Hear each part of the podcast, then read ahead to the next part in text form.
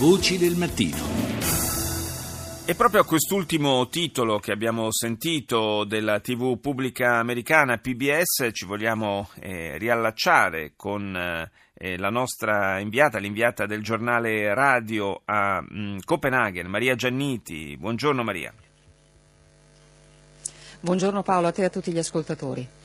Dunque tu sei reduce da qualche giorno in eh, Svezia dove eh, hai potuto toccare con mano queste, immagino, queste tensioni eh, che si verificano eh, nel paese. Abbiamo sentito di manifestazioni eh, dell'estrema destra contro l'arrivo di profughi e rifugiati. Nei giorni scorsi c'erano state notizie eh, anche di, di, qualche manifestazione violenta contro gli immigrati. Eh, che clima hai trovato in Svezia?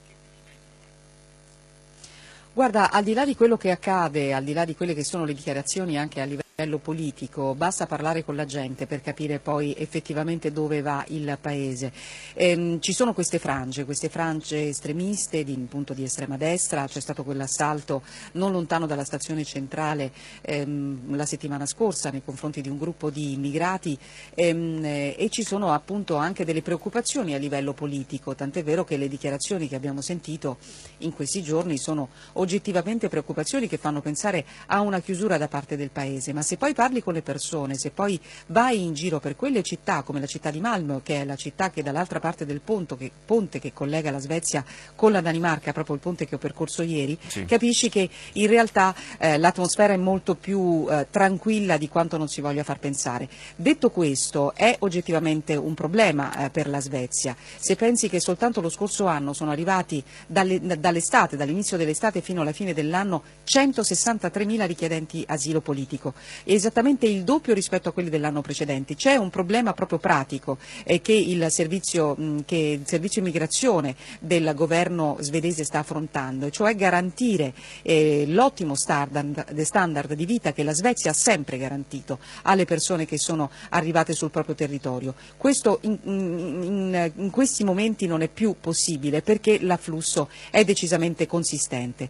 Però in queste ultime settimane, da quando il 4 ehm, gennaio è stato mm, sospeso il trattato di Schengen tra la Danimarca e la Svezia, c'è stato un calo impressionante degli arrivi e l'ho visto anche ieri proprio passando il ponte. Io venivo dalla Svezia, dalla città di Malmo, verso la Danimarca, ma una volta arrivata alla stazione di Copenaghen si possono vedere chiaramente quelli che sono i controlli. Lo stesso treno eh, preso in direzione opposta, eh, i tempi di percorrenza sono molto più lunghi perché cioè, c'è un doppio controllo di tutte le persone a bordo, noi stessi dobbiamo essere controllati, semplicemente facendo vedere la nostra carta d'identità ehm, è sufficiente, la carta d'identità valida per l'espatrio, insomma si è, si è fatti un balzo indietro di, eh, certo. tantissimi anni. Però capisci, capisci che eh, tutto questo ovviamente alimenta delle tensioni. E, ehm, parlando però mh, con uh, i responsabili del servizio immigrazioni svedesi, loro stanno facendo del loro meglio. Eh, hanno detto che ehm, chiedono fondamentalmente, e questo sarà il punto importante, importante in Europa, quando si arriverà al prossimo Consiglio europeo a discutere sul futuro di Schengen, una condivisione del fardello della gestione degli immigrati. Non, chiedono, non, non dicono noi non li vogliamo più, chiedono semplicemente che tutto questo peso venga condiviso. Sappiamo che la Svezia è, il paese, è stato il paese privilegiato in questi anni, lo è stato lo scorso anno dal grande flusso di profughi, ma in questo momento la Svezia sta chiedendo agli altri paesi europei dateci una mano eh, nell'accogliere, eh, sarebbe bello che gli altri paesi fossero in grado di garantire gli standard di accoglienza della Svezia, eh, dateci una mano ad accogliere tutte queste persone perché altrimenti noi ci vediamo costretti a, a porre delle chiusure.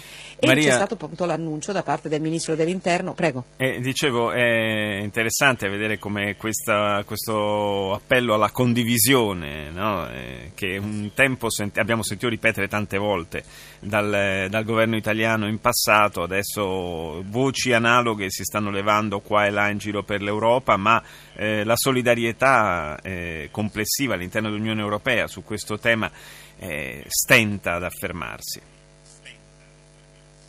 Sì, esattamente, stenta ad affermarsi. Eh, quella che è la realtà di città come Stoccolma, ma soprattutto di città come Malmö, che ieri ho visitato, eh, è una realtà molto lontana rispetto a quella di altre realtà europee. È una realtà fatta di accoglienza, eh, dove vedi che tutto funziona, dove considera che Malmö è il 50% della popolazione è composto da immigrati.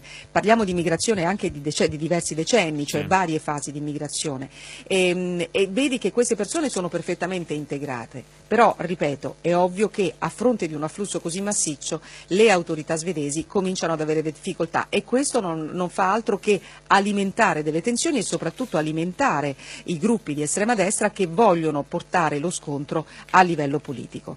Quindi è sicuramente qualcosa, quello che ci, mi sono sentita ripetere nei due giorni trascorsi in Svezia, la Svezia sta cambiando e questo lo dicono anche le persone che sono sempre state molto accoglienti. Eh, si stanno abitu- abituando a loro volta a un paese che probabilmente non sarà più quello di prima e che sta chiedendo semplicemente eh, di collaborare con il resto d'Europa perché vuole continuare a garantire un buon standard di accoglienza e, mm, eh, e lo si è visto parlando proprio con le famiglie afghane, le famiglie siriane che sono arrivate lì, vedono veramente in, in quel paese il paese migliore dove stare, sì. cosa di, diversa invece, completamente diversa per esempio dalla Danimarca dove mi trovo io adesso e lo ricordiamo, tre giorni fa la Danimarca oltre ad avere questi controlli di frontiera prima del ponte che collega con la Svezia ha imposto i controlli anche al confine con la Germania, proprio certo. perché non vuole diventare dire, il, il, il, collo di bottiglia dell'arrivo di tutti quanti certo, i profughi dove, dove che tutto, vogliono continuare il loro viaggio verso nord. Dove tutto potrebbe in qualche modo bloccarsi e creare ulteriori problemi a, alla Danimarca stessa. Io ringrazio l'inviata del giornale radio, Maria Gianniti, grazie di essere stata con noi stamani.